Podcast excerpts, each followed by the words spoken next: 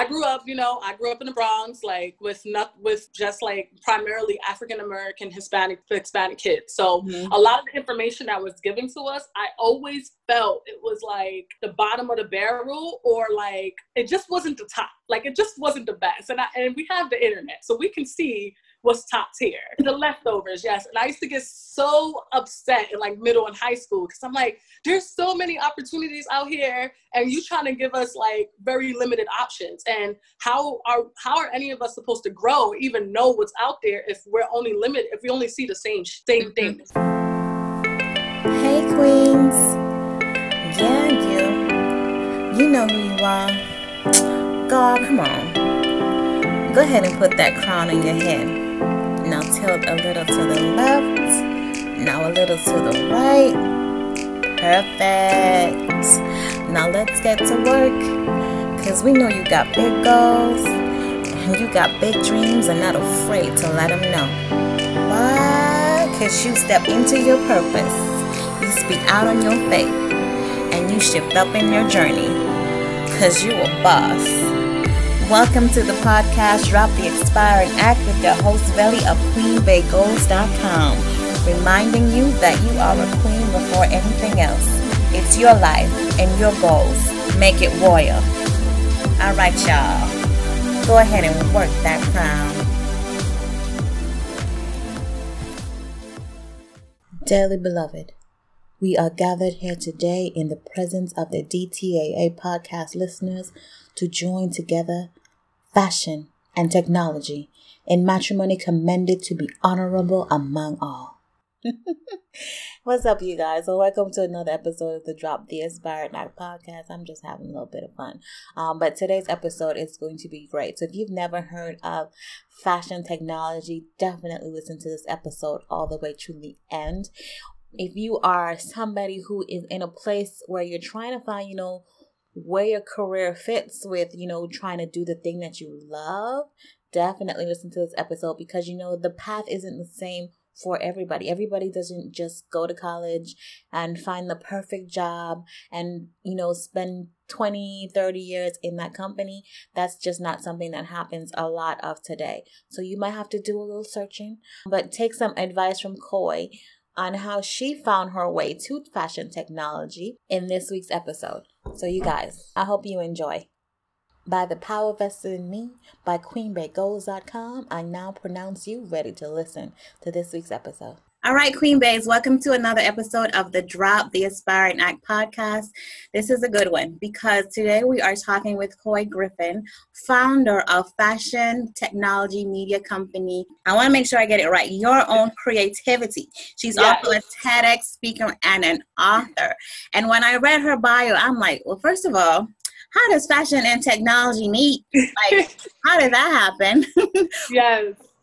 So, can you give us a little bit of background of yourself before you got into the fashion technology, and then tell us what fashion technology even is? Because, like, what yes. is yes, I get this question all of the time. So, uh, just a quick background about me. I'm Koi Griffin, born and raised in New York City, specifically Bronx. Um, I come from like an Afro Latina background okay. and African American background, both.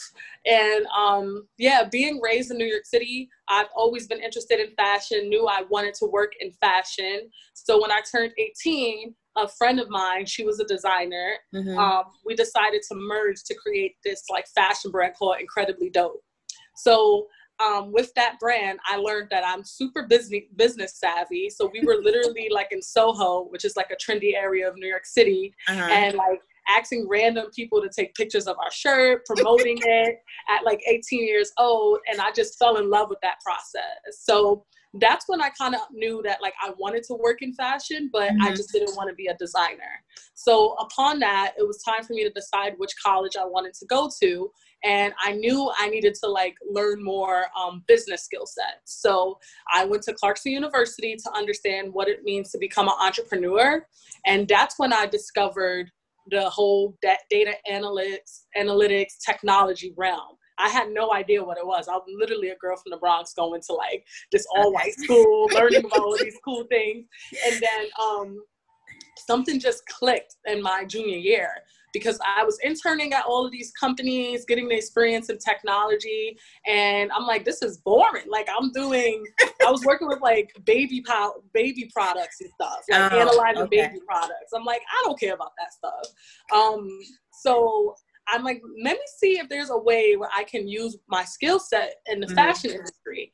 And that's when I discovered like fashion technology. And um, there was like different roles. So like there's trend forecasting, which are like people who um, predict what trends are going to be popular the next season. I'm like, that's cool, okay. but it's kind of sounded sounded limited to me, limiting to me. So then I looked up more different fashion tech skills, and I discovered 3D printing, where like Nike 3D prints shoes. Um, oh, that's cool. That some of us use, and then I found like augmented reality or like 3D models. All of these cool things. I'm like, hold up, none of my fashion friends in New York know about fashion technology.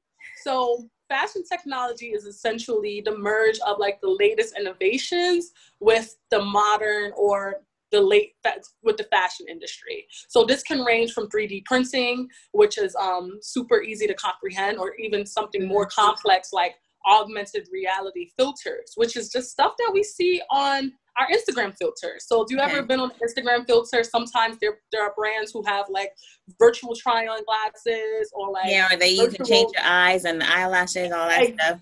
Exactly. Fashion brands um, uses that too so you can virtually try on some of their goods. Um, so there's it's a there's a huge range of fashion technology and i noticed that no one that i knew mm-hmm. knew what fashion technology was or that it even existed. So that's when i found my niche and i'm like this is exactly what i want to do right because when i saw it i'm like what is fashion technology? I had never heard it before and i'm like that's this episode is called rapping fashion on technology because i yes. think more people need to hear about this and know about it because i don't think a lot of people do. Exactly. so, in your intake form you said that you were aspiring for two to three years before you said you know what? I'm going to do what i want to do. So what, what was yes. happening in that two to three years? Ooh, a lot. Um so i knew i wanted to work in fashion technology so I came from like a very entrepreneurial data analytic background. I didn't have no fashion experience other than starting my own brand at 18 mm-hmm. and like we kind of left it there. So I wanted to make the transition in college to work in the fashion industry. Okay. They saw my resume and they're like, no, I don't know how data analytics can help. So like no no fashion job wanted to hire me. It was very hard. Um, even though they needed analytics, to like it's a very important skill set no matter the industry but um so then i started like looking for startups because startups are usually more innovative and there was a startup this fashion tech startup called Wearway. Um, it no longer existed, but that's where I got my first introduction into the fashion industry and the fashion tech industry. So what made Wearway so cool was that they were actually putting for fashion stylists, right? Mm-hmm. Fashion stylists pull clothes for their celebrity clients, but they get these clothes from like these things called fashion libraries fashion libraries are super old school. It's like going to the mall shopping. so then these celebrity um, stylists have to go through racks and racks of oh, clothes yeah. and all of these things. So at Wearway, we put those fashion libraries online. So stylists can literally shop online like they would like a Macy's um, and have the pulls directly delivered to them. So they don't have to carry like 20 clothes and stuff.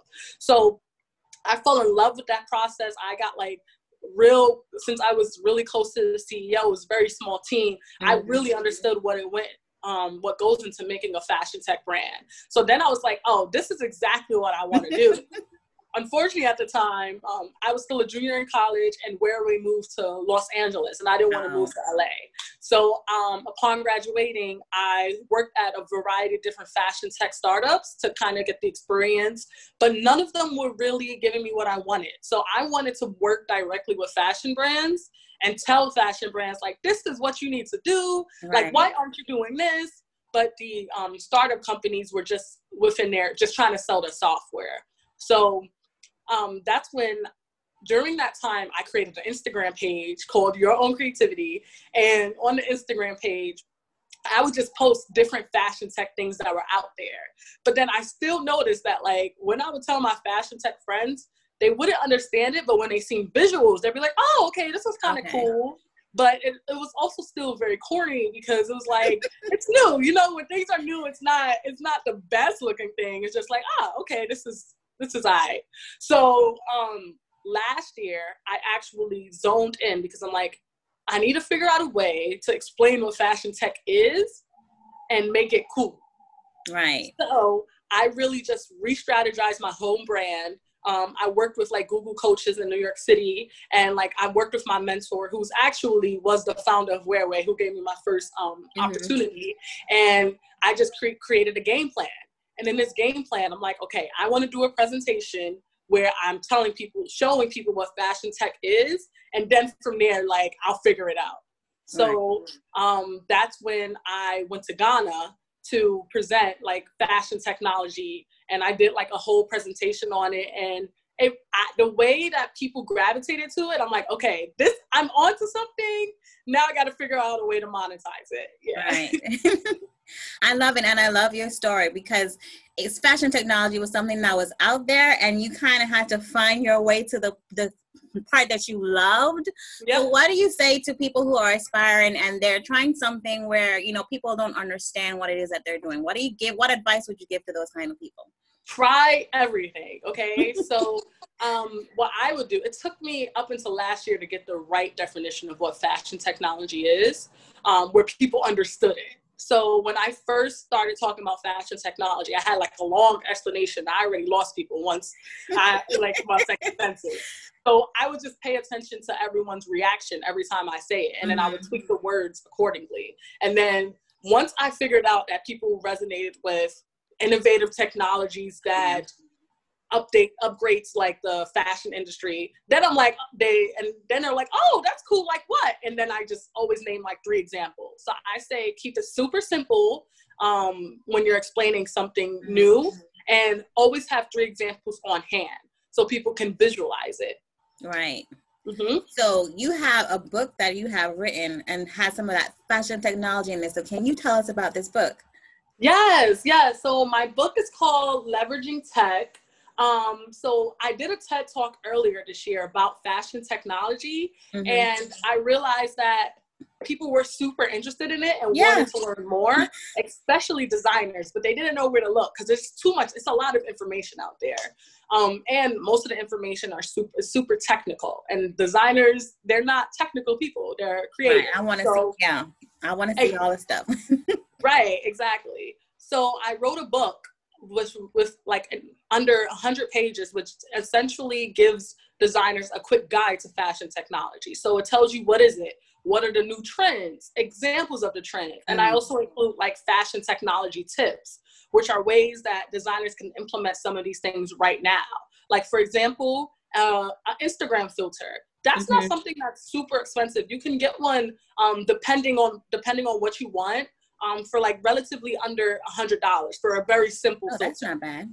Yeah, for a simple filter for a hundred dollars, any brand can implement that, especially for designers. If you're visual, you could get really creative and um, mm-hmm. really showcase your brand that way. So that's one tip. And then another tip was like 3D printing, right? Mm-hmm. A 3D printer can be quite expensive if you're a small designer, but then there are alternatives like a 3D printed pen, which is like a glue gun. You know, with a glue gun, you press the button and then the glue comes out and it hardens. Yes. A 3D printed pen, it has like a little button, you press it, you make the shape, and then it hardens. Oh, so, like, cool. yeah, so there's designers who um, create like accessories with that because oh. so you can do small things. And a 3D printed pen is like under 60 bucks and right. they have kids can even use it. Kids do use it actually. Um, so like I try to make things super simple and affordable, especially for small designers, and then um, also giving them the larger picture on when fashion technology fits in when they do grow. So how larger brands are implementing it, like Nike with their 3D printed sneakers. Mm-hmm. So you bringing it down to the small business owners who can still take leverage the fashion technology just on their budget. Exactly. Right, I love it. So you mentioned Instagram. You're on Instagram. So where can my listeners find you on your social media platforms? Yes, you can find my page at Coy Griffin underscore. And if you want to learn all things fashion technology, fashion tech tips, you can find me at Your Own Creativity, um, Y O U R O W N creativity. um, you'll see it right when you when you um, start typing it in. Okay, so we always end our podcast with a quote, and the guests are given a quote, and you said, "When you learn something new, share it." So tell us why you chose that quote. Yes. So I grew up, you know, I grew up in the Bronx, like with not with just like primarily African American, Hispanic, Hispanic kids. So mm-hmm. a lot of the information that was given to us, I always felt it was like the bottom of the barrel or like it just wasn't the top. Like it just wasn't the best. And I, and we have the internet, so we can see what's top tier. Mm-hmm. And they're so giving us like the leftovers. the leftovers, yes. And I used to get so upset in like middle and high school because I'm like, there's so many opportunities out here, and you trying to give us like very limited options. And how are how are any of us supposed to grow, even know what's out there if we're only limited, if we only see the same same mm-hmm. things, you know? I knew I was coming. yeah. so um, with that, I used to do a lot of research um, at a young age because my mom kind of like embedded that into me, and I would always share like and give out the, the resources to my friends, whomever had a question. And I noticed whenever I shared that information, people would find their path, even if it was something super small to me that I thought was super small, like just sending someone like here's the tech boot camp like that I see, you know? Mm-hmm. Next thing you know, that person is like now a software engineer. So oh, that's cool. sharing, yeah, right. So sharing sharing information, you do not know how much of an impact it can have on someone's life. So it, that information is what got me to this point, like learning about fashion technology and having the opportunity to intern with at a fashion tech startup mm-hmm. and learning the information that allowed me to like blossom and create my own book. So information is so powerful. And the only way to see our community and just people in general grow is to share it, you know? Yes, and I love that. And I love that you said that. So, you guys make sure that you share it like you're sharing this podcast episode and sharing it with your friends so that they can listen to it. So, yes. thank you for coming on the podcast today. Thank I think I'm going to have to bring you back next season so you can tell us like where this fashion technology has taken yes. you because I see it taking you places like really far. Thank you. Thank you. Yes. All right, you guys. So, make sure you come back and listen to another episode of the Drop the Aspiring Act podcast. This season has been hot because you know we're dropping it like it's hot. And this was Dropping Fashion on Technology with Coy Griffin. All right, you guys.